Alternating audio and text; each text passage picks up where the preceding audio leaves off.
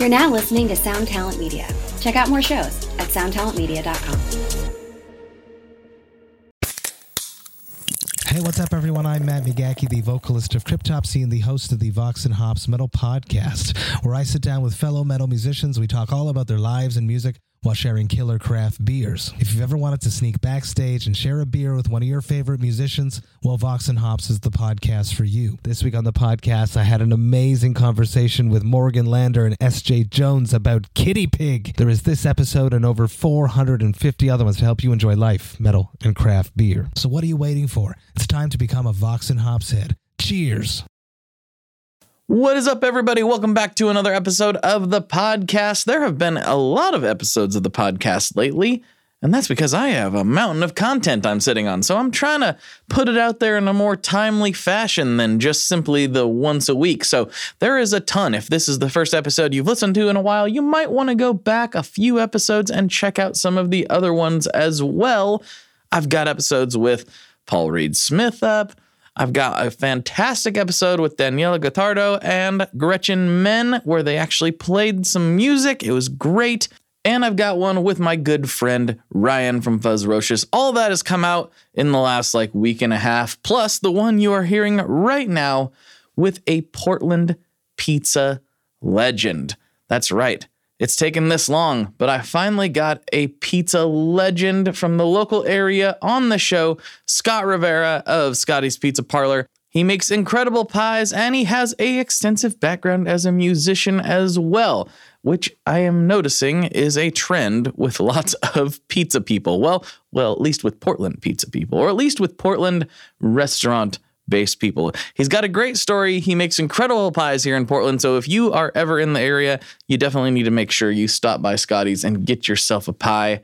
It will make you happy. I think you're really going to enjoy this conversation.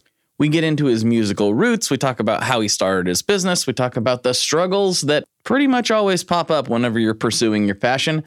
I think you're going to enjoy this. So without further ado, let's get into this episode right now. Here we go.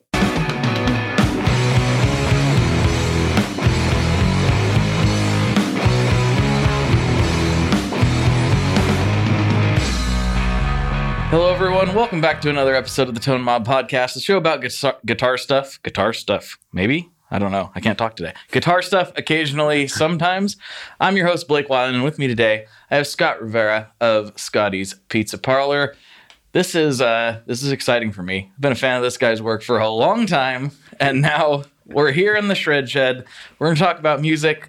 We're going to talk about pizza and uh, just whatever else comes up. What's up, dude? What's up? It's uh, it's really freaking cool to be here in the shred shed. I love that I'm being able to do this in person more now. That was starting to become a thing pre-lockdown.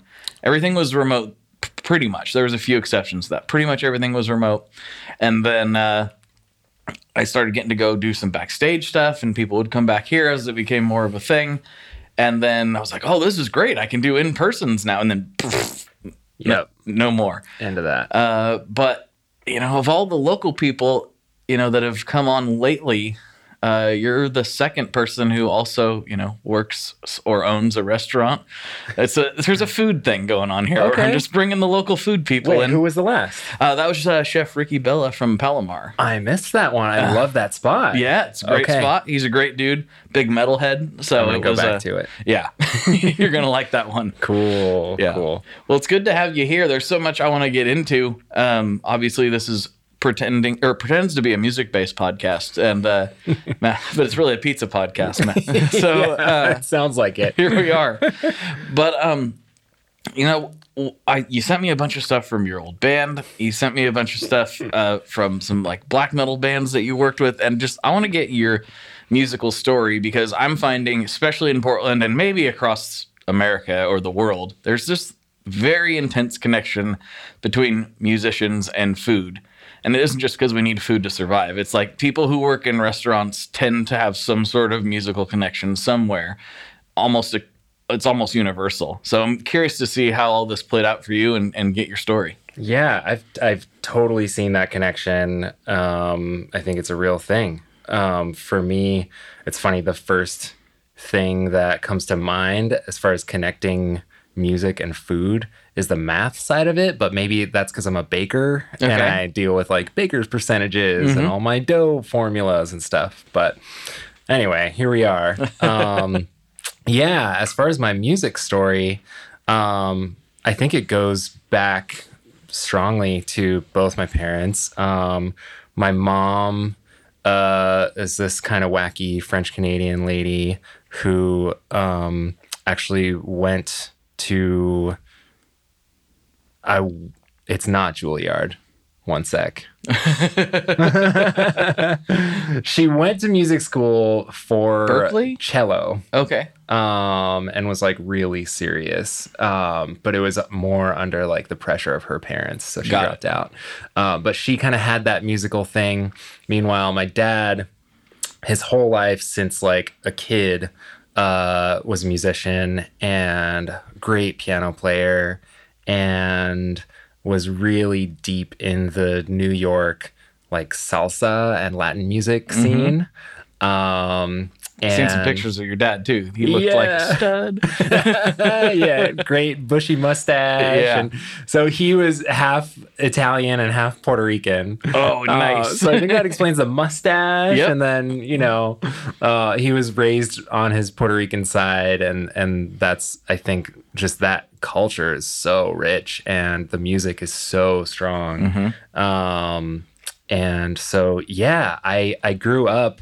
Um, with music happening a lot in the house. We had like a baby grand piano that had come through generations in my mom's family. Um, and my dad was always gigging and going out and playing in these like big, like, nine piece bands with full horn sections and you know three or four percussion and so on um and yeah, I think it was just always around. I first started playing, he like taught me the Mission Impossible theme on the piano. and from there on, it was just like, all right, hold on. You can like hear something and recreate it on this instrument, you know? And I don't know. Um, as I grew up, uh, I started to just sort of find my way towards instruments that were cooler. Um, so started playing guitar and yeah, my dad was just super, super supportive all the way through. He was always, you know, working hard to set me up with the, you know, sickest whatever guitar or pedal or amp or something. Um, just really encouraging. And um, we would like do little garage band recording sessions and Yes. just like covering some of my favorite songs at the time. I've got I didn't send you these, but I've got some like Coldplay covers. Uh, Oh, you know, we hear a little those. Maroon Five. Yeah. okay, so I was about to ask you about what what era this was, but I got a vibe for it now. Oh So, yeah, yeah. This is strong, like you know, late '90s, early 2000s. Mm-hmm. I think when I started to get into like recording, and I think that was really exciting for me because suddenly, because I did I did play a lot of different instruments, and I always wanted to be like my own band. So Mm-hmm.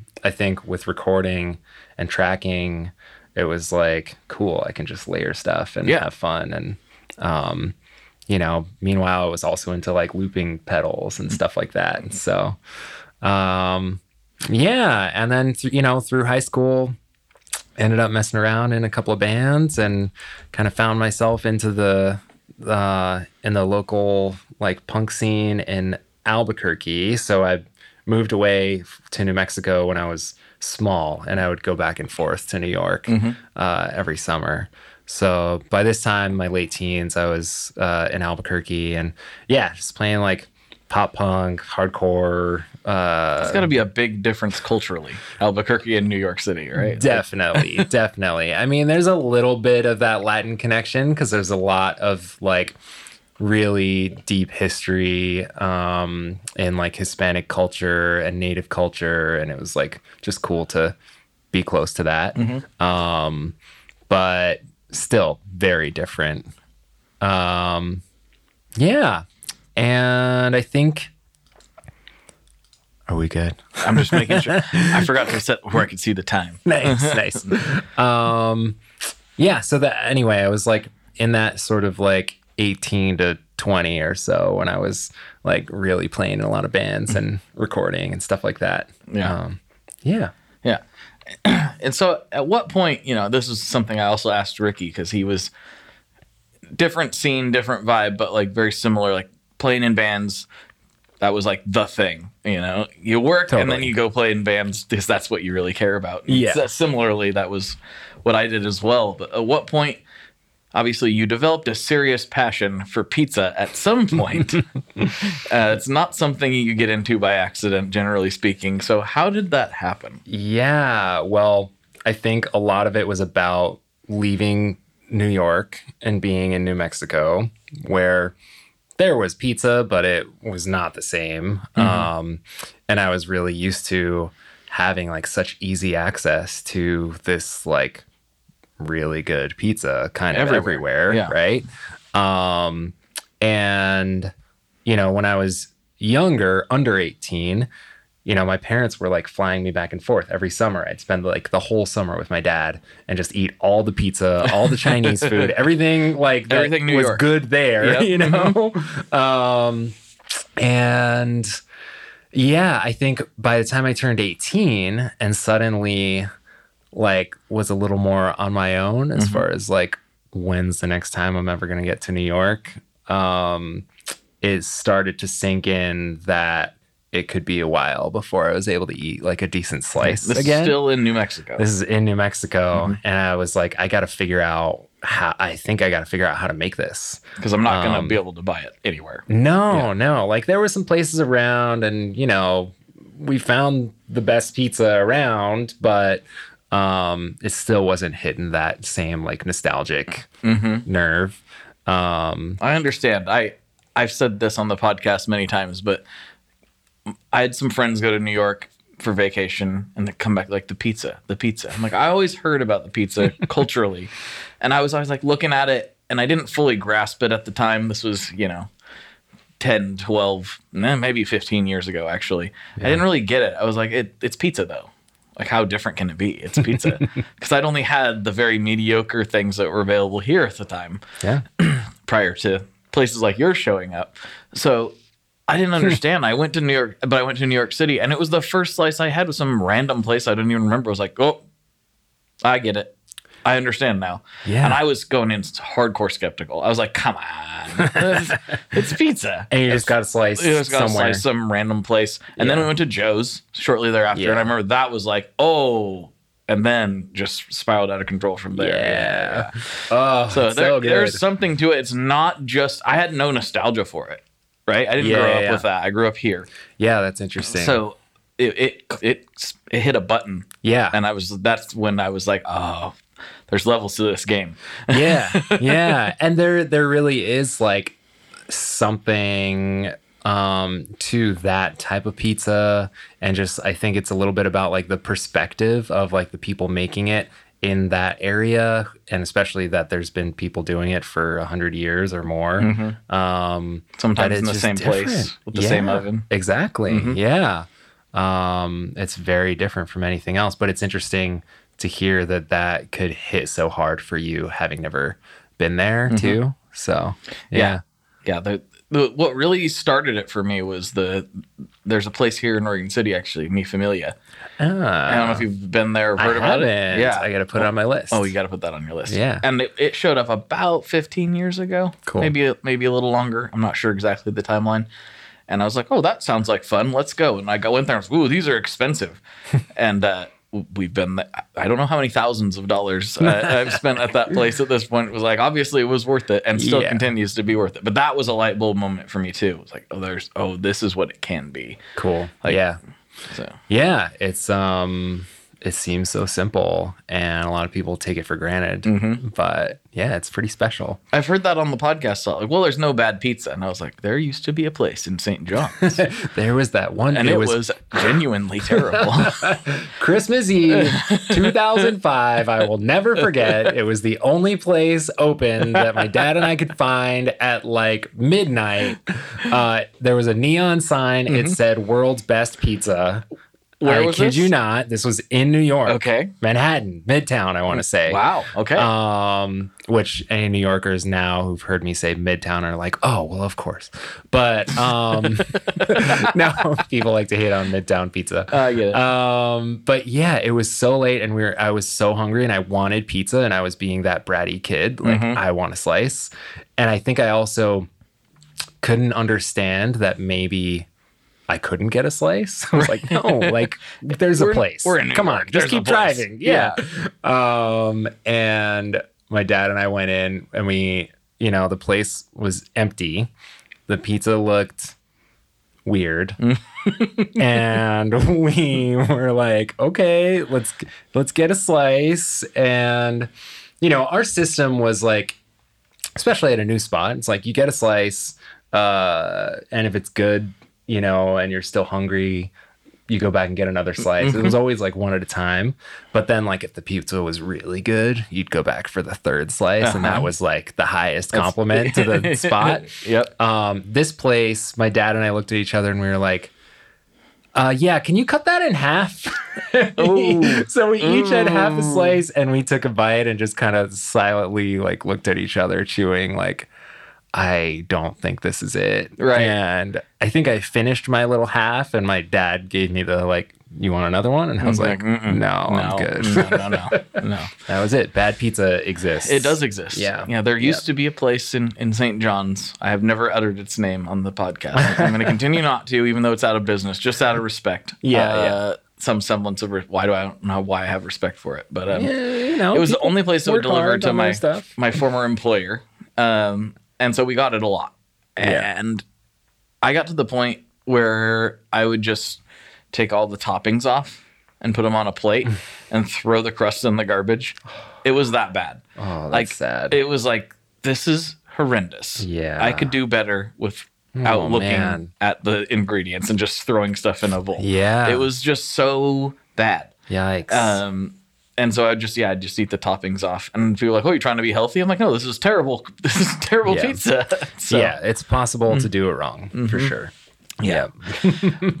But we got a little bit sidetracked. So we were talking about bad pizza, but so you you had this longing for a literal slice of home, Yep. and you started making pizza just for yourself, or did you have intentions on doing something else with it? Oh, purely selfish. Um, I was like, I need a good slice of pizza. Um, and so I started with, uh, I was living with my uh, girlfriend at the time, now wife of over 13 years. Very nice. Congratulations. Um, thank you. And we, she, she had like her mom's Better Homes like cookbook. I was like, all right, let me start here. Pizza. Mm-hmm. Gotta have Let's go." somewhere. Yep, totally. Um, made the dough. I don't know, threw it together, kind of messed around with the sauce, got some cheese, yada yada. Not great, really bad. In fact, Mm-hmm. um, talk about bad pizza. It was like, oh no, mm-mm, this Mm-hmm. isn't it.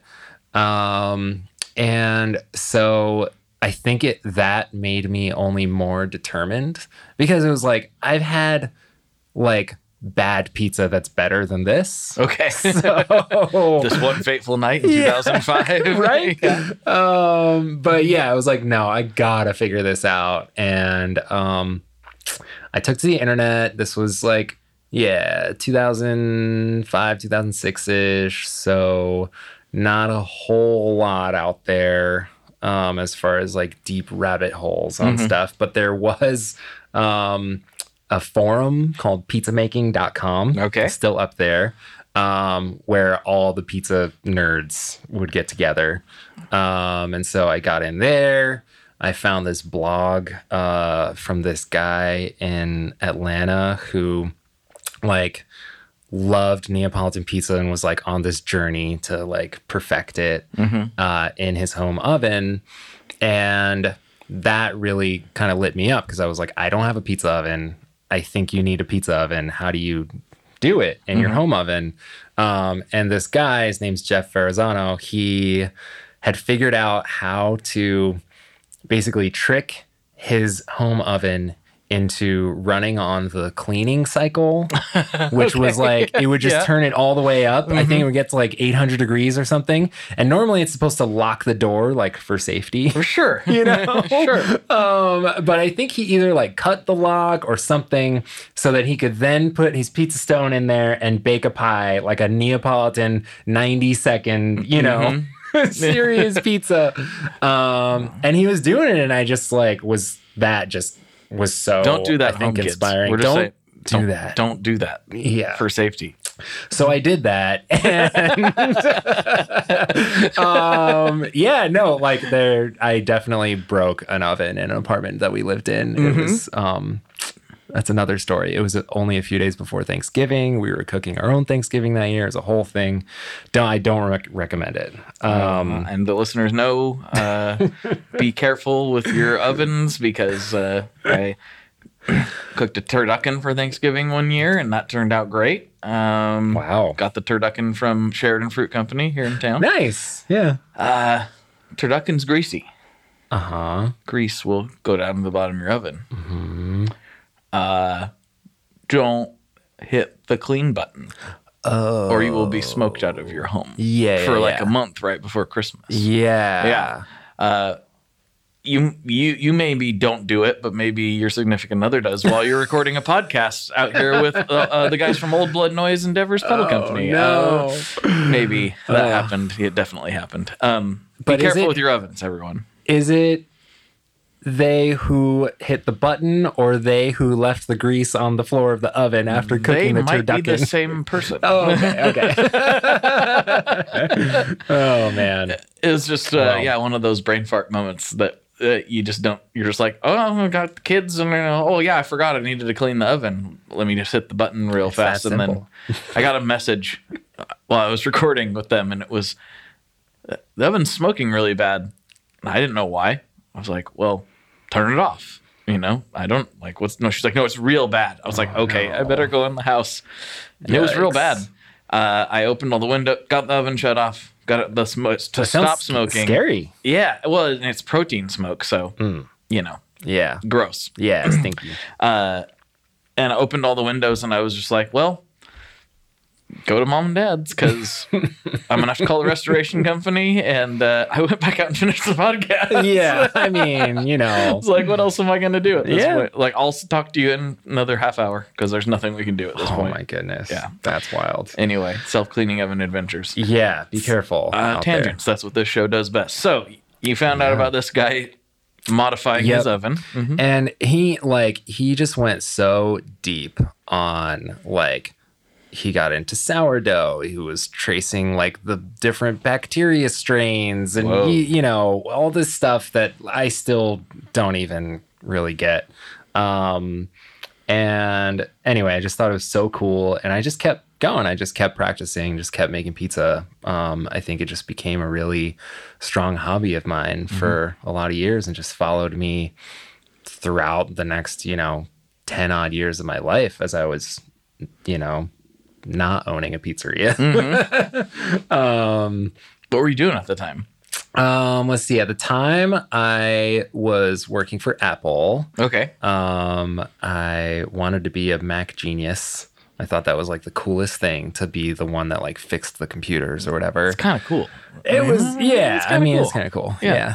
Yeah. Um, took me a while. I like kind of worked my way up to that position. Um, but when I got there, they like, I don't know if they still do this, but they were like flying everybody out to like Apple headquarters to go train Oh, and wow. like learn all about the inner workings of the computers and all this like confidential whatever stuff. And saw Steve Jobs. That was insane. Like it just was a cool experience. Um, but uh got to a certain point where it was like a little bit um i don't know just like the corporate thing and the corporate language and it can be kind of like culty and like we're the best and just a whole different mindset i think that you have to be in if you're really gonna like grow with them. Um and i just wasn't i couldn't do it.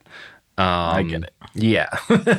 But in the meantime um by then my wife and I had moved to, we'd been married by then. We had moved to New Haven, Connecticut because she Oh. got into the Yale School of Forestry for a master's program, Whoa. which is cool. Yeah. Um, but also New Haven, Connecticut. Uh-huh. You know where I'm going Oh, with I do. Yeah, Yeah. like basically the unsung pizza capital of the Starting country, to get right? sung. Yeah, Mhm. starting to get sung. Yeah.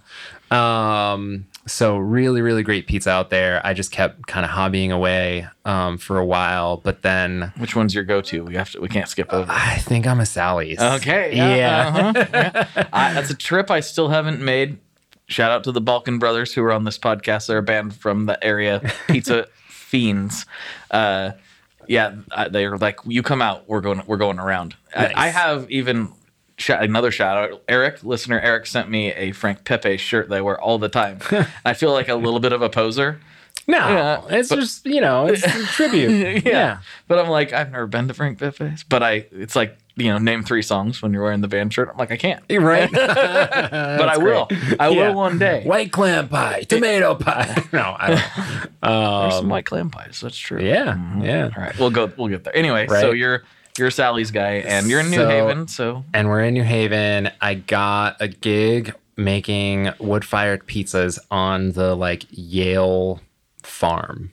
Um, there Yale was has a farm? Yeah, there's this like urban farm project that actually was started, uh, sort of in partnership with Alice Waters, famous chef from California. Her daughter, I think, was going to the school, and she was like, "Why don't you have a farm here? This is ridiculous."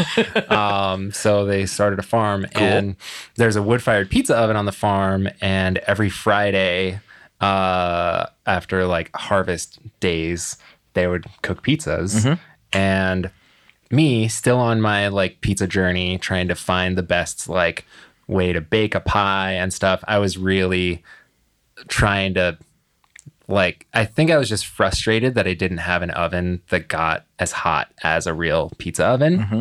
so having access to a wood-fired pizza oven i was like ooh let Here me get go. in there Yeah. yeah um so yeah ended up being like the friday pizza guy for a little bit um and i think around then i just was getting much more excited in food and cooking and baking and the um i had started working for apple in albuquerque but out there I was working at another Apple store, but it was like an hour train ride away. Okay. And it was just a whole thing. So eventually I was like, all right, this is not going to work out for me. I'm going to just start trying to like get into food. Um, I had felt so passionately about it. I was like, I think I maybe want to like own a restaurant one day or be a chef or whatever um again my dad being like so supportive and encouraging of everything was like well let's check out like culinary schools and got me like books on like how to write a business plan and stuff like that um, which was really cool. Um, and I looked into culinary schools and went and checked out some places, and it's so expensive. Oh, yeah. it was so expensive. And my wife was like, "Why don't you just like try to get a job in a restaurant and see if you like it? Maybe Probably a good idea, yeah. um. So yeah, I was like, all right, let me let me try and do that. And yeah, uh, found myself working at like a cafe where I was able to do like the morning baking of like muffins and scones and cookies and stuff. And uh, then also picked up another part time job at a German bread bakery. Um, and I don't know, like, I think from there, I started things just started moving really fast for me like that excitement and sort of like obsession just grew and grew and i sort of picked up this mindset of like well i need to just like absorb everything. And i mm-hmm. need to work every restaurant job there is you know every type of you know position or whatever in a restaurant and like get as familiar as possible with this so that when i'm ready to like do my thing like i'm prepared or mm-hmm. whatever. Mm-hmm. Um and yeah, I think it was the hardest to break into line cooking, like without, like, I don't know, any line cook job. I feel like they want you to have line cooking experience. So, Right. It's a little catch 22 there. Yeah. Um, and so just along this journey, I think I developed skills of going through all these jobs and trying to like kind of advance to like interview really well.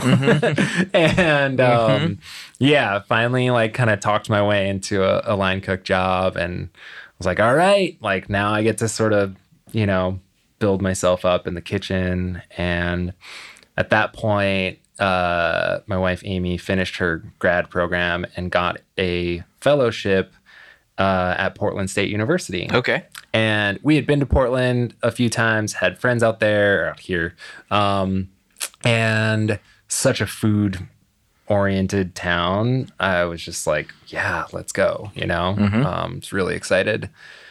And got out here, um, thought it would be like the most badass thing that I could do as a cook in Portland was cook brunch. so About what year is this? this was 2012. Okay. Yeah, Yeah. that's that's like when brunch really was starting to pop off. It was like Yeah. Portlandia, Yep. Mm-hmm. you know, times. Uh, Good times. Yeah, right. yeah, I miss those times. Thing, things were better then.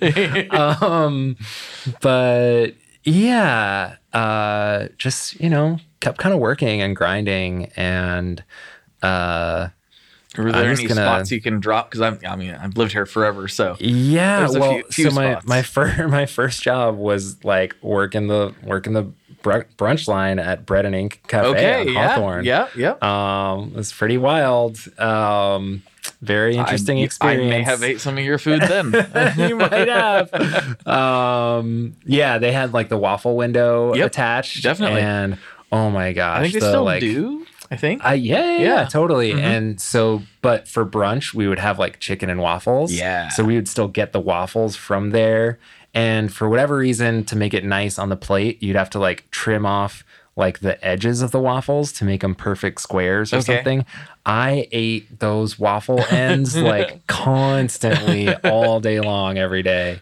Um, but uh, yeah, a- a- after um, almost a year or so of that, I sort of found out through our extended friend network about this place that was about to open and um, was hiring. And I was trying to like, I wanted to get into like fine dining, I guess. Mhm. Um, and uh, long story short, interviewed really well Uh-huh. and got a job at Ava Gene's when Oh. they first opened. yeah. Um, and that was wild. I was not cut out. Like I didn't have the chops to like be working there. Sure. Um, but I learned so so much, and it was like still just like or just left a huge impression on me. I think. Um, but it was really really stressful. I think because I was just in over my head.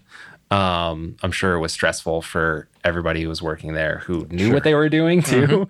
Um, just being a brand new place, and I think it was like got all the best new restaurant things Oh, like yeah. right away. I remember of that, Yeah. Um, and anyway, I was just like coming home from work every day feeling so like beat down and just like exhausted and worn out. And uh my wife, the smart one, was like, "Hey, like you're making pizza all the time at home. Like on your days off, on your weekends, like you're making pizza. You're staying up late at night working on your like dough formula spreadsheets and stuff. like, why don't you go get a job at a pizzeria and just like, you know, see if you have a good time? Like, and I didn't want to do that. I think I didn't think it was like a serious enough job or whatever. And um yeah, I was like, that's not, you know, that's not gonna like move me forward in my career or whatever. Um, and she was like, it doesn't matter. Like you're you're totally burnt out. Like you need to just go work somewhere and and maybe it'll be like fun and you can figure out what you want to do. Mm-hmm. Um, and so I did that. I I had read about this place on the pizza blogs um, called Handsome Pizza, Uh-huh. and I just rolled up one day, and um, it was like a chill, you know, sort of like afternoon. Met the owner, Will, and just kind of had a pizza, and he came and like sat down with me, and we just chatted, and um, you know, I told him that I would love to to work in a pizza place like this place I really liked. Um, and before I knew it, was kind of like filling in some shifts when people were out of town, and then you know picking up more regular shifts. And uh, as soon as I started like really spending time at a pizza shop, it just was really clear to me. It was like, oh, this is actually the thing. That's like, what I want to do. yeah, yeah. Um, it just, I don't know. It was like a, a like a light switched on or something. Um, and it Was it a p- particular moment or just slowly building up as you worked here more? I I think it was really early on, and especially at that place. This was Handsome Pizza. So um, eh, so a couple years after I started there, th- they used to be on this like lot uh, in like an old like auto shop. Um, and it got torn down and like developed. So they had to move into a different space. And that was when they opened up on Killingsworth and 15th. Um, and it was called Handsome Sea Star, like Handsome Pizza Yes. and Sea Star Bakery. Um, and so this is before that in their like sort of first iteration, which was just teeny tiny, a wood fired oven. Um, the thing that blew my mind about it was that Will was making big 18 inch pies in a wood fired oven. oh yeah, you don't see that super often. Yeah. And I was like, wait a sec, like a big pie. And he was doing slices, you know? Uh, he would just like warm them up kind of like right in the oven door. Um, and it just like I had never considered that that was like a thing that you could um like two styles that you could combine. The sort of like wood fired sort of neapolitan thing which i was really interested in and fascinated by. But then the like sort of new york big pie slice thing which is what had so much meaning to me you know? Um and I was just like, oh my God, I think, you know, not only is pizza really my thing, but also like this is sort of like my style. Um, and Will was just like such a, like, I don't know, just welcomed me in uh, so much and was just like such a mentor and just like from day one kind of asked me like so what's what's your pizza place gonna be like? Oh, wow. i was like really? Huh i don't know. Um Hi, I'm Vincent, and I'm here to talk about the Meris Mercury X. My dad's always going on and on about how cool Meris is. He really went off on one about the Mercury X the other day. He said something about a 4800 hertz sample rate and 99 preset locations and 33 banks, and something along the lines of the most advanced reverb pedal ever devised by man? That's all true, but I only care about one thing. This pedal sounds sick. So make sure you check out the Mercury X and all the other fine products at meris.us, as well as fine retailers worldwide. All right, Dad, now can I have my Pocky?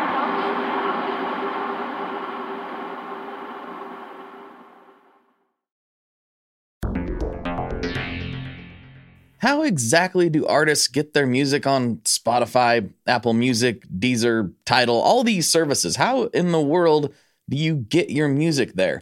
Well, in the past, you had to use something called a record label. But these days, you can use DistroKid. DistroKid is the absolute easiest way to get your music up on streaming services, and it's the most affordable way to do so. Not only do plans start at $22.99 for the entire year, that's less than 2 bucks a month, DistroKid also does not take a cut of your streaming revenue, unlike some other services out there. Even better if you sign up by going to tonemob.com slash distrokid. That's tonemob.com slash distrokid. One more time, that's tonemob.com slash distrokid. You'll get 30% off. That's right, 30% off their already extremely reasonable prices. So go to tonemob.com slash distrokid and get your music out there. Did he say that to everybody or he saw something in you? Um, you know, he said that to everybody. Honestly, like we had I mean, it was a small crew of all of us who worked there, but we were all like really into pizza. yeah, yeah, yeah. Yeah. Alright, yeah, yeah. Um, so I think crew. that helped. Yeah, Yeah. Um, and yeah, everything just started to make sense. I like learned only around that time um, through my wife asking my dad questions because I had never thought to ask questions um, about like our family and stuff. I didn't know that we were like part Italian. Oh, really? Yeah. Okay. Until like 2014 or something, you know? Wow. Yeah. Uh, I remember he texted me. I was like, wait. Oh, and I was asking him like, where, like, where in Italy is our family from? And he was like, some, like, I think somewhere by Naples. I was like, oh my God. It's in the is crazy." DNA. yeah. it was like, yes, we are pizza positive. Um, Tested positive for pizza. yeah. so yeah, it just it just made sense. Um, and yeah, I, I was still like part time there, but got another job, uh, also working part time at uh, East Glisan Pizza, um, which opened I think maybe 2014, um, and just had a blast working there. Got to like bring in my sourdough from home to like Oh. help kind of like set up their pizza recipe because they were brand new, um, and just kept learning so much so fast and yeah it just kind of like just kind of became really clear that that was it. Um and before i knew it i think i was like starting to write a business plan and think about a concept and do a lot of research into like what it takes to run a pizzeria or a restaurant in general. Um and It's a rough gig. Oh, yeah. To put it very mildly. it is a very tough business to be in. Very Re- tough The restaurant business. business, is is a very. I mean, I don't think it's something. I think now people understand it a little bit more as far as the difficulties, but back it's even back in like 2012, 2014. I feel like people still didn't fully. The general public wasn't aware. They're just like, yeah, it's a restaurant. You go into a restaurant, give me food. Yeah. How hard can it be? But it's really challenging. It's so hard. It's mm-hmm. so hard. Um, was it harder than you expected once you actually started when you took the wheel, or was it about, about what you imagined? Unfathomably harder than I ever could have expected. Mm-hmm. Yeah. I mean, I think especially as like an independent operator, Yeah. like everything that it is is like literally like you have to make you have to do and like put into it and um there's so much there's so many moving parts there's so many little details so many things happening every single day and it was a very long time that I kind of went through just feeling like there are not enough hours in the day. Like I just am, I can't keep up. Like this, this is not possible, you know? Um, but I just kept getting up the next day and going back to it, you know? Um, I mean, again, as like an independent, like it was, it was my wife and I's like life savings and like a business loan that got us into it. And it was like failure was not an option, literally. Like we, that was it. If it, if that didn't work, like I, it would have been really, really bad. Yeah. so, yeah. Um, yeah, I can relate. I get it. there's a lot, a lot that goes into it. Yeah. But so, at what time yeah. frame did you make the leap? Yeah, so um it was 2015. So it was really like I want to say maybe a year and a half or 2 years only after I like first started working at a pizzeria um that we like opened, you know? And that place on Division. For, Yeah. we're turning this somewhat into the uh, local Portland podcast here, but like it was in that original spot there. Yeah. Mm-hmm. Yeah, totally. Um, and that was just like I had felt like I'd been researching and planning and planning, and there was sort of like nothing left to do to like visualize Mm-hmm. or whatever, um, except for maybe like finding a spot. And yeah, um, we just just did it. It just felt right. Just like here we go, Mhm. leaping in both Yeah. feet. Definitely, definitely. And I remember before we opened, like just wondering, like, gosh, like I, I mean, even even just as we were getting set up, I had never made a pizza in the kind of oven that I like decided to get. What that did you I get? like. So okay, backtrack. All the right. guy with the blog with the the the cleaning cycle oven guy. yeah, yeah. Um, he eventually opened a pizzeria in Atlanta. of course he did. It's called Varasano's, and the oven that he got, Where? Atlanta. Atlanta. Okay, I don't know. Yeah. somewhere over there. Somewhere. I mean, I think he's got a, a small location in the airport now. So oh, yeah, cool. you can find it. Um, but yeah, I I think I was like reading uh, an interview with him or something, and found that he had chosen this Pizzamaster oven that was made in Sweden and was just this like sort of obscure electric deck oven that was like he liked it because it got really hot basically and he liked an electric oven because that's what he had been baking in all right. at home um And you too. And me Mhm, too uh-huh. and so i was like well i think i think that's probably it you know and i had never seen one like Oh, wow. i just decided like i got that's that's it like that he's the guy um he knows and yeah i like bought this oven and you know it was just like It's not a real way to like try that out first. no, not I wouldn't, really. Um, yeah, I mean, I feel like there are ways. Like if I, like, I definitely could have found a way to try one out. Um, but I don't know. It just it You were was just a ready to go. time. Yeah. Mm-hmm. Yeah. I was ready. I was like, let's get it. Come on. There, it really like I didn't think about any other oven. It was just like, that's it. Um, but when the time came, I was like, oh my God, I've never made a pizza in this thing. like, I hope it works. Um, and you know, same day, even just like before, uh, before opening, it was like, whoa, like, what if people don't like my pizza? Like, I'm just making pizza that I like, but what if nobody else likes it? You know? Um, yeah, it was a crazy Again, time. very very similar to uh, you know you're about to drop that album, right? oh yeah, You're like, I love this. A lot of people might not.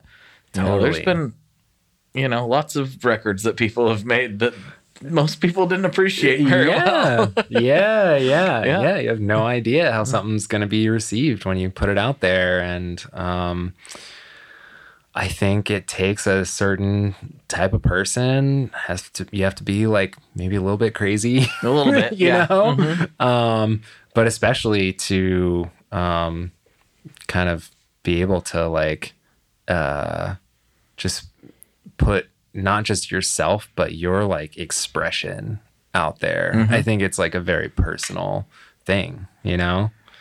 Yeah. I- I- and I don't fully agree with this, but I kind of understand where it comes from, where people talk about, usually in a musical context, because a lot of people record lots of stuff and no one else, else ever hears it. And some people say, well, it's not really, you know, art until other people get to absorb it and hmm. take part in it. And I can understand where that's coming from. I don't necessarily agree with it for a few different reasons Sure. but Yeah. this with with food in a restaurant the whole thing takes so much thought i mean unless you're opening a chili's then there's a formula Right. but like and that has its own challenges but uh it's not the same thing as something that you have thought about and obsessed over and you know agonized over every little detail not just the food like how the layout and like how do i want people to feel when they come in and look at this per- particular angle and when you're sitting here and the, Totally. there's so many different aspects to it yeah. that all go into how somebody feels when they leave the place and there's really no other way to experience that other than to create it and see what happens Yeah. Yeah. And it's funny too, because I mean, restaurants are, it's controlled chaos, is really what it is, You know, like you can only plan and like prepare for so much um, and like set your, try to your best to like set yourself up for success. But every single day is going to be different. Every person that walks through the door is different. Right. Um, but yeah, it's funny how like so much of just like those things about a place you know i'm thinking i guess i'm specifically thinking about like my place it it's just about what we had to do to make it work Yeah. you know it's like i i i kind of know how to make this pizza the way i want to um and what else needs to happen Mm-hmm. How i do guess I we make gotta it at put it scale? on a yeah You know, how do I make uh, it, you know, in a system that makes sense so it's always available or available Exactly. as quickly as possible? yeah How do I satisfy demand if if we are successful? How do we keep up with demand, which is a good problem to have, but something you've had to navigate. Totally. Totally. Yeah. Um and it's interesting now like I mean we're coming up on 8 years in and so looking back at like the trajectory of the business like that I think is a key thing, like the demand aspect of the business because once you're doing this once you turn this thing that you like doing like into a business suddenly there's all this other responsibility that comes with it. Yes. um, and that comes with a lot of pressure. And so i think as a young inexperienced business owner um, i was just kind of like doing what i thought you know just made a business good or healthy. And so if there was demand if we were finding that like oh people were like having to wait a long time for pizzas because we were making so many and the orders got you know pushed out in times or whatever um i was like oh well we got to figure out how to make more pizzas and make pizzas faster and all this stuff. And so we're not turning people away. And um i think that was probably like my biggest mistake was like leaning more into the business side of it than mm-hmm. the actual like sort of like purpose of and like expression of like what I was doing, mm-hmm. I think. Um, because it just created all these other challenges. Mm-hmm. so So you're trying to you were trying to sell to everybody that wants one instead of if I'm understanding you correctly, instead of you know keeping up like making it to a level that you could maintain you know and keeping it there. Yeah, and just like recognizing like what is a healthy capacity to operate at, you know? Um and how do you then, you know, um maintain that in the sense of like not getting pulled beyond that. Um so I think that turned a lot into like learning a lot of different ways to say no sure. um and just yeah um yeah it's been a, a very interesting like sort of adventure and and and journey of discovery i think all along the way um i think i'm just grateful that i did develop and still have like a deep interest in the business side of things more just from like a mathy problem solving like standpoint yeah. um so that kind of really keeps me engaged and excited about that side When did you know it was time to open another location? That's a oh god I think this can apply to, you know, a lot of there's a lot of people who listen to this that run guitar gear companies and have small pedal companies and other things, and some of them have gone through this same period that you're talking about, where it's like, okay, I can't get one to everybody that wants one, hmm. so they're having to let off the gas on certain aspects. You know so i guess the the bigger question would be how do you know when it's a good time to expand which is essentially what the second location is? Totally. That's a really good question. Um, so I felt r- relatively early on that we needed to expand, but that again was like young naive Scott Mhm. thinking like, oh, like we need another spot. We could do sell so many more pizzas and Mhm. like that's all good for business. And um at the time, like that mindset was really just causing me to like take on all these other things that took so much more work and cost more money too Mhm. and weren't even really like bringing in more money Yeah. if that makes sense it's almost like the the Brings in more revenue, but at the end of the day, you're not making any more net. Yeah, because you have to like work so much harder, and everything has to work so much harder in order to hit that like achieve that level of volume. Um, so the the equation wasn't like working out for a long time. Mm-hmm. Sure. there. Um, but uh, that said, I did put some time into sort of like visualizing like okay what would that look like what would the you know business plan for number two look like and stuff what like I that What I learned from number one. exactly um and started to like look for locations and got pretty darn close to like picking a spot um and then covid came along yeah thing. yeah and so like hard reset Hit you hit you guys harder and faster than any other industry. By a Oh long- my I mean, it- hospitality in general. I guess. I yeah say. no Yeah. restaurants for sure Mhm. um it was really heavy and um i think it just changed everything it just changed Mhm. everything um and so we were suddenly in like survival mode you know what's what do we need to do to like keep the lights on but also like are we gonna be okay like is anybody gonna be okay the big Um, question. Yeah. yeah. And uh so again just coming back to like failure not being an option. Um Amy and I, my wife Amy and I just kind of uh just got to work, you know, Mhm. and just put our heads down and we were grinding there for a good couple years straight of just like making enough pizzas to like keep the bills paid Yeah. basically Mhm. right um but what we found i think we just like learned a lot in that time. We learned about coming back to that like capacity. We learned okay what's our capacity as like as such a small shop now? Now Yeah. that we've like fully shrunken down to like bare necessities. Um and i think we started to find that operating in a smaller way allowed us to to be more efficient in a Mhm. lot of ways. Um so we started to kind of just like get better at it i think.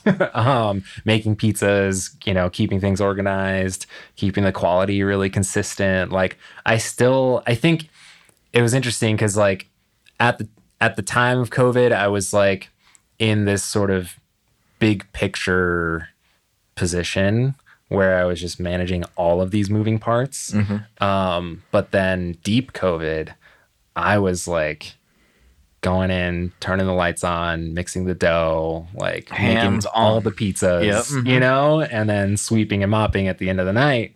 And being able to like be so engaged with that and not having to worry about anything else, you Mhm. know, I was like, that was all we had to do.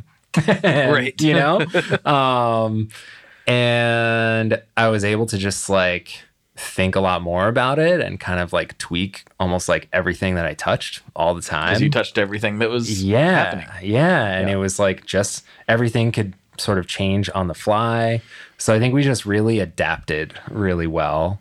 Um, and at the same time, since we were kind of just in this sort of like, what is the, you know, what's that sort of like um, point that we need to like hit that's like manageable for us in our human capacity um, and keeps the business alive.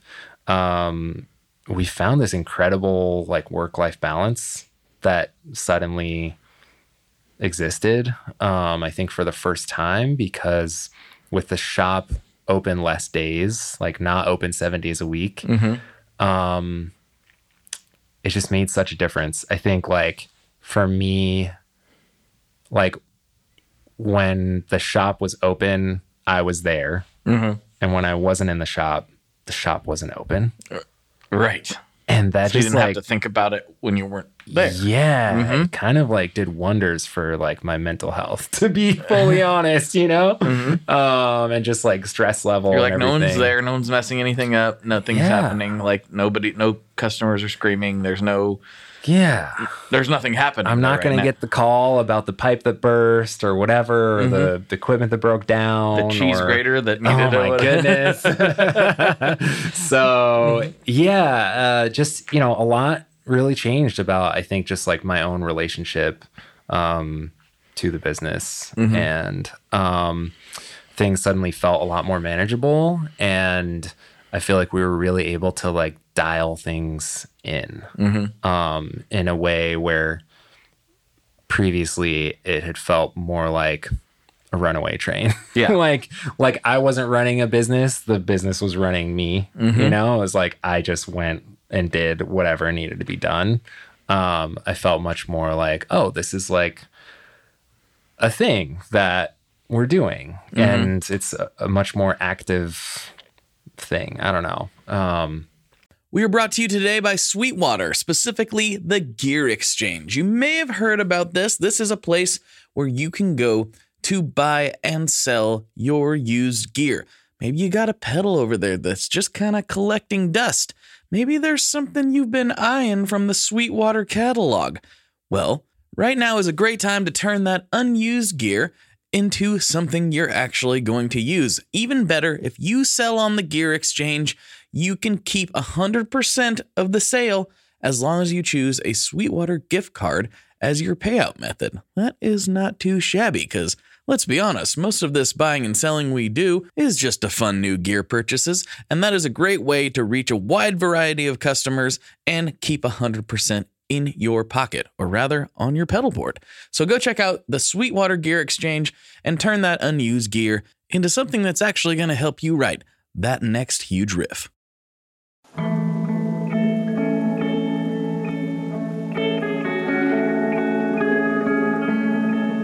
Hello there. I'd like to introduce you to your new best friend, the Chase Bliss Audio Lossy. Lossy is a collaboration between Chase Bliss and Goodhertz. And it's meant to give you some control over those weird digital artifacts that come with very compressed audio. You're hearing it right now. All the changes that are taking place are strictly coming from my playing dynamics. I'm just interacting with the pedal and letting it do its thing. In some true stereo goodness. If you'd like some more details about Lossy, I invite you to head over to chaseblissaudio.com. You're gonna like what you find. Well, it's, there's this thing, and and I, I don't know. There's there's multiple ways to think about it, but you hear people say things like working on your business, not working in it, as a way of talking about achieving the other end of that. Like, so you you know, like there's this middle ground that everybody has to hit, especially with anything physical, physical products wise, like where you're in it no matter what right. you know when you're first starting to to this middle point there's just no way of not having your hands on it and your foot on the gas there's, it's impossible Totally. and then there's the other side of it when you've grown it to a point where you can have somebody else kind of managing that and you go back to big picture Mm-hmm. so that's one side of it but then there's the other side where it sounds like you're at now and where uh, a guy by the name of analog mike who runs analog man pedals Nice. uh, uh, he was on the show for several years ago. Now he's one of the most in-demand pedal builders out there, but he, like you, has went. How big do I want this to be? I want it to be this big. I've got employees that have worked for me for X number of years. I don't want any more of them. I don't want not because he doesn't like music. I don't want any more to manage. This is mm-hmm, great. Mm-hmm, we all get yeah. along. We all have the same goals. We can take good care of each other. And if my wait list goes up to five plus years, that's fine. Yeah. You know, yeah. which I, it's kind of frustrating to some consumers. Like I got to wait five years for a, an overdrive pedal. Like if that's what you want, Yeah.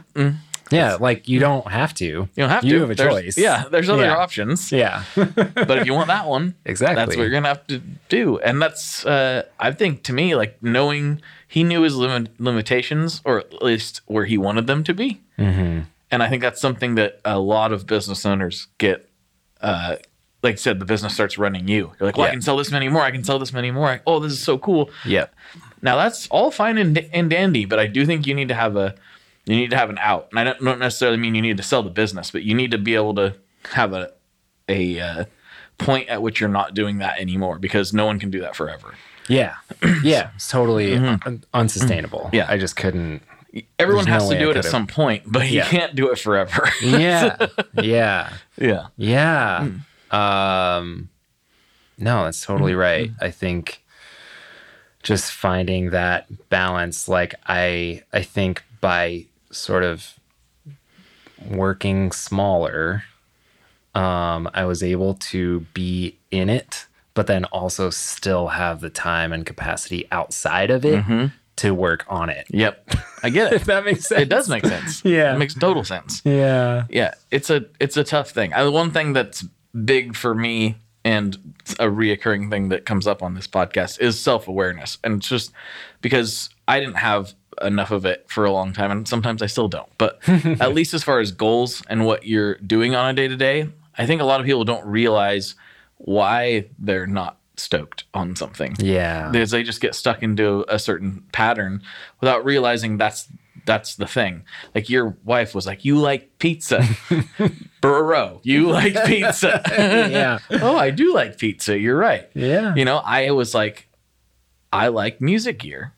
I like that's what I really love and pizza, but not enough to run a pizzeria and just enough to eat lots of it and, and talk about it all the time. But you like gear enough I to, like gear to enough. get into that. right? exactly and it's like finding that thing and it might be it, it's different things for different people it might be accounting for somebody Right. some people really like crunching numbers i've met these people i don't understand these people but they really like doing taxes it could be anything it doesn't matter what it is but finding that thing and because we all it, we, it takes all types for society to even function it takes a guy who likes doing taxes it's, Mm-hmm. Yeah. it's totally. we have to have them. yeah. you know and the more people that that can you know maybe stop you know i don't you know insert job they don't like here it doesn't matter what it is and work towards something that does excite them no matter what that is i think that's how we win as a society is by getting more people to do the thing that at least they like.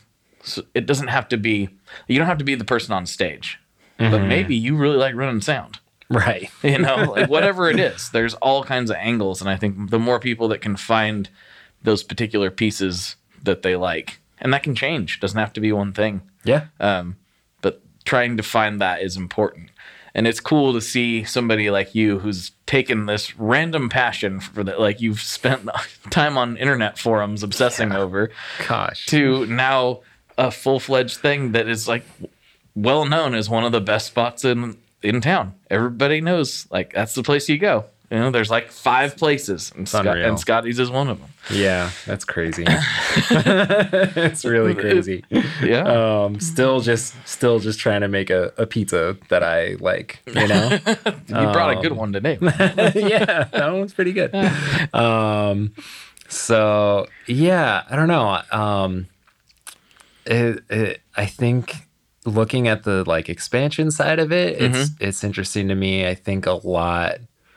I think personally, I think we were all going through a lot in those like Oh. 2020, 2021, Traumatic, right? Everyone, no matter how you feel Yeah. about anything during that time, we were all really getting hammered. Yeah. And I think it changed us all, you know, and I think that um yeah, I just think like a lot of my perspective and ideas changed um about what I want to do and Mhm. how I see my future and I don't know. Mm-hmm. Um, it was interesting because, like, at first, when Amy and I were just like head down, grinding, just make the pizzas, but we're only making the pizzas four days a week. We got three days to live, you know? Mm-hmm. Right. um, we were like, this could be it. Let's just keep it like this. Like, I mean, that's so simple. yeah. You know, it's like suddenly, like numbers wise, the business was like checking out. Like we weren't just barely making it. It was like, oh, we're like making an income, and this like seems like it's working, um, which is wild. Um, and yeah, we were like, Let, let's just do this. But then, you know, a year later, we were like, I don't know if we can do this forever. and some people can. We've seen that. Uh, Yeah, right? totally. The old Italian guy out there, like doing his thing. Like, exactly. You know, it it Yeah. exists. Yeah. but some again that came to different time periods that Yeah. made sense for a while. right. And then you're like, oh wait a minute, I don't know if I can do this forever. Yeah. Maybe we need to shift gears a little bit. Yeah. It's okay to change your mind. Yeah. Well, and I think a thing that another another piece to it is that we had simplified so much. You know, we had kind of like cut a lot from what we were as a business in order to do it so small. Um and I mean even shortly before the pandemic, we had like remodeled the shop and um kind of like busted out a large part of our dining room just to make our kitchen bigger. Again, just trying to like hit demand. Bad, bad moves. I would wouldn't have done it the same. I remember when that Um, happened. I was like, oh, Yeah. I guess I'll go outside. Right? Yeah. And so now here we were in a pandemic with a shop that was mostly kitchen, which was good because it's not like we had time. a dining room Yep. that we had to worry about. Um, but like we also just didn't it's just like we didn't have the place that I think I had always wanted to have. Um and so eventually my mind started to kind of drift back to like well, you know, I like how we're doing this, but I kind of wish we were doing it in like the proper sized space and able to like do you know our full menu and like concept and like pizza by the slice which is really important to me. It's what i grew up eating. Um, but we like couldn't do that anymore just because of how things work now. Um, and i think that was sort of what drove me to looking for another spot. And i really don't i still don't see it so much as like oh i'm like growing a i don't feel like it's an active like i'm like i'm growing a business. I feel like no we just like we needed to get like the spot Right. where we could like do what we wanted to do. Um so this like new shop in northwest portland is like you know it's got like a nice sized dining room we've got tables outside we've got like the nice like counter with the pizza slice display and we can get you a slice right there and um, we've got enough room to move around and like prep everything and have like you know beer on tap. We have a Aperol Spritz on tap right now, which is really fun. Nice. Like, you know, there's just like a lot more uh like breathing room. I mean, that first shop is honestly not much bigger than the shred shed. no, it's not. So It's not. And I work in here by myself. yeah. so yeah, so I think that's where what I wanted, and I feel really happy with it now. Um, yeah, Yeah, I like it. I like Yeah. it. This flew by. Yeah, it like, did. My goodness. There were so many more things to talk about. I guess we'll have to talk about it some, uh, you know, on Patreon, and and uh, maybe we'll have you come back sometime. We'll just Cool, we'll just dive yeah. down the rabbit hole. Then I can talk you into, you know, I'll go outside and you can nerd out on pedals for a while, right? we can come back and talk pedals for a while. yeah. But man, this was a great conversation. I really enjoyed it, and yeah, uh, me too. excited to see what we get into on Patreon. It's gonna get weird. I think. Cool, cool. Yeah. I'm down. Thanks so much for having me. This Yeah. is great. Well, I got the, a few more classic questions to wrap this up on. Yeah. And uh, before I do, I like to give the guests a chance to take the floor. You know, you're talking to a few thousand people right now. You can shout out whoever you want to shout out. You can plug anything you want to plug.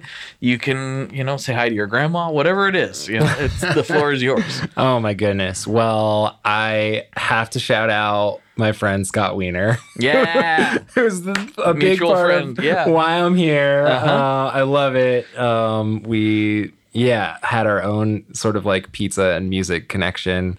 Um, so and he just had a baby. So I He think I just want to say congratulations, Scott. Yeah. And uh, for everybody, if you didn't catch Scott's episode, the, there's a lot of Scott's getting thrown around here right now. uh, Scott Wiener's episode, he's from Scott's Pizza Tours. Go back and listen to that episode. We talk extensively about how he started that business and got into that side of things. And, uh, you know, he has a very musical background as well. And he mentioned a, a road trip that this Scott took with him.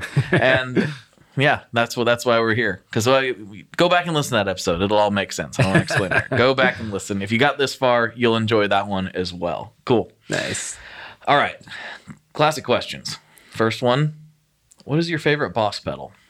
Oh my goodness. Okay, I didn't have a lot of pedals, um, but I did have the Blues Driver. Yeah, I really liked that one. Blues I felt like it was really versatile and like I don't know. It just I feel like it's a. I feel like it's a little bit. It gets a little bit overlooked eh, by myself and also f- uh, for its name. It's like, oh, blues Right. driver. I don't really play blues, exactly. but it's so much more than that. yeah, it really is. Yeah, yeah. That was that was fun. I enjoyed that one. Blues Driver's great. Absolutely. okay, final question, and this is uh this is gonna be an interesting one because obviously you make pizza, Uh oh. and I ask this of every guest.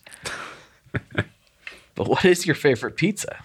Oh my goodness. I Like- this isn't even fair to ask you this. I understand. Well, hold on. There's so that's a very general and vague question. Well, right now it could change in two seconds, but like but like what is your favorite, you know, like topping combination on pizza? What's your favorite pizzeria? I tell people What's to get as specific as they want to get. Is what I tell people to get. Yeah. Like if you had to have a pizza, like if somebody was like, "This is your final pizza," and you you will you will go to the great pizza oven in the sky. Uh, Wow. like what are you gonna what is gonna be the Yeah. last, last pizza? And like I said, that can change tomorrow. Yeah. But right now in this okay, moment, okay. In yeah. this moment, Yeah. um, I will say I've been thinking about this one a lot lately. There's a place in Berkeley Mm-hmm. called Amelia's Pizzeria. Um, it is a one man band of Mm, Okay. sorts. All right. Um, this guy Keith uh, makes Pizzas in a looper pedal and keeps them going. Yes, Yeah, all right. exactly. Okay. He lays down the dough, loops that, lays down the sauce. Tap tempo. Yeah. Um, no, he makes an incredible pie. Um, he has done some like oven hacking of his own, uh, and whatever magical combination of all his little details that he brings to it. Um, I often say it's my favorite pizza in the country. Um, yeah, I could really go for just a regular house pie from there. All right, What's all in the house pie? It's just like a kind of just like a nice cheese pie. A little bit of basil, Sometimes. Fresh motts, aged motts, Mm-hmm. the sauce, some maybe some herbs, you know, In some olive oil. All right. Yeah, so good. All right. Now I'm going to ask you a secondary question because because we're local here. So in Portland or Portland metro area, outside of your own shop, Oh, Who who should like I know we got a lot of Portland listeners. So like who should people check out? Maybe maybe somebody ah, this is a better question. Underrated Portland metro area pizza. oh man. Okay. Well, Cuz like I think we all I think Ken's is amazing, but everybody knows about it. yeah, yeah, yeah. yeah. Um, and been around forever. Yep. Yeah. But who's, who Um, needs a little love? No, there there's a lot of good, you know, relative newcomers uh, in town. Um, oh gosh, it's usually so. My thing is like, I wish I I used to get out for pizza more often. I don't so much anymore. I but, get it. Yeah. Yeah. um, but now when I go out, it's like to a spot I've like really been meaning to get to, you know? And so these days, I feel like at any given moment, if you ask me like what's my favorite pizza in Portland, it's gonna be the most recent one I That- had. that counts, Because yeah. I keep like going to another spot and going like, oh, I think this is my favorite. I do I do the same thing. I don't get up to Portland as often uh, as I used to. So um, I'm usually there, and then I'll be like stuck like in one place all day, and so it's kind of in southeast. So I'm either going to your spot if I want pizza, Nice. or you know somewhere within a few blocks of Mill Street, or you know within a relatively quick driving distance of Mill yeah. Street. So okay, okay. uh, but yeah, who would be? All I right. guess the, maybe the last one you had then. Yeah. go with that. Uh, last week, I finally made it to the newly opened, sort of like um, new location. It was open, closed for a bit, opened in a new location in St. John's called Gracie's. I keep hearing about Gracie's. I've not made it yet. so good. Okay. Um, I'm good friends with Craig, who owns it, um, and w- actually went in good company with uh, friend Odie, who owns Boxcar Pizza Oh, very nice, on uh, yeah. Sandy. Uh, he also makes an incredible crust. Uh, he's doing Detroit style pizza. And it's all vegan, and he does all his like vegan stuff in house. Mm-hmm. Incredible flavor combinations and stuff so good. I honestly like those are probably my top two uh, in Portland. Uh, Gracie's was awesome though. We had a great time. The dough is like just just exactly what it needed to be, you know? And I feel like his like menu and, you know, topping combinations and stuff are just like really well put together.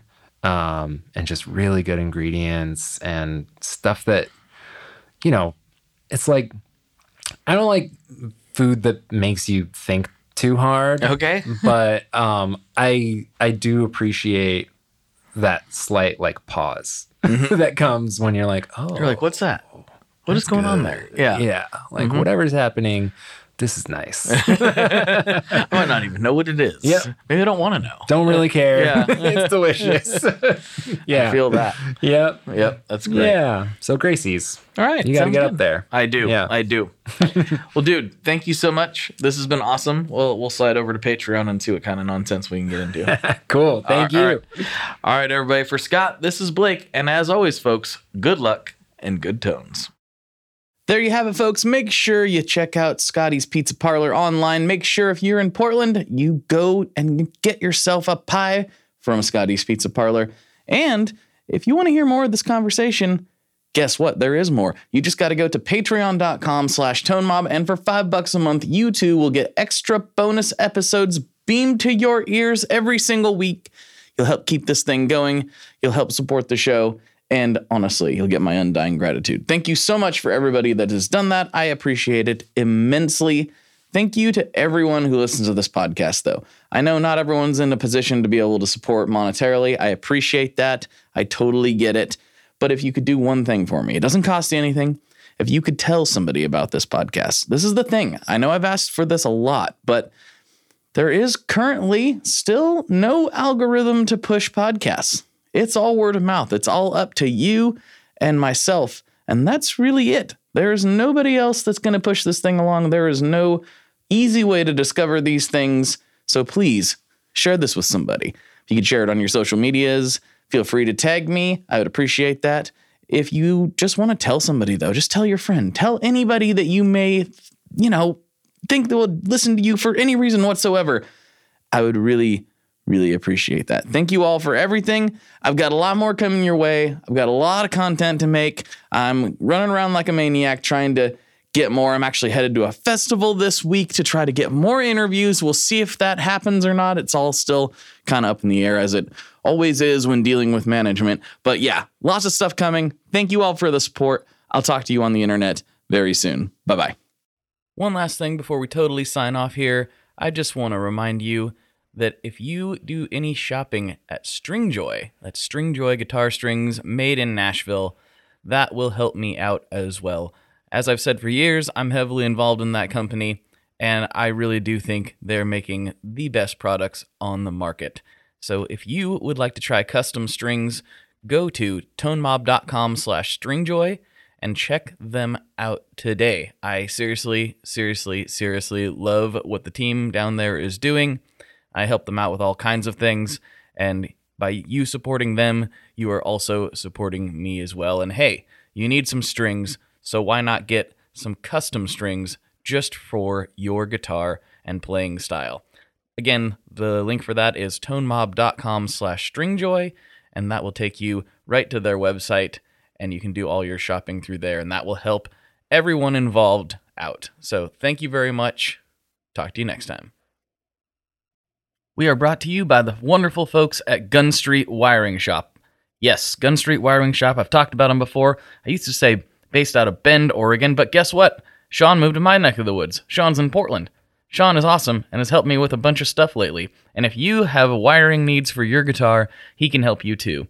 If you want to get weird with it, he can get weird. If you just need to spruce things up a little bit, there's your guy. He takes all the guesswork out of doing your guitar wiring and he makes it simple, and his customer service is top notch. And I can't say enough good things about Gun Street as a company.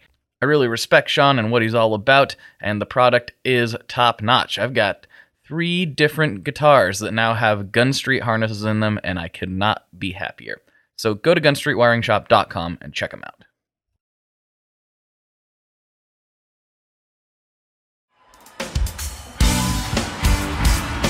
Hello, everybody. I'm Bruce. And I'm Nolan, and this is the Corner of Grey Street podcast. As longtime Dave Matthews Band fans, we set out to create a podcast to dive deep into the past, present, and future of DMB. Not only do we recap and review shows within an ongoing tour, but we revisit past shows from throughout the band's history, conduct interviews with a wide variety of guests with ties to DMB, and create unique and exclusive content like our Concerts on the Corner series. Whether you're a fan of the band or just a fan of great music, we think you'll find something you'll enjoy. We can't wait to see you on The Corner of Grey Street.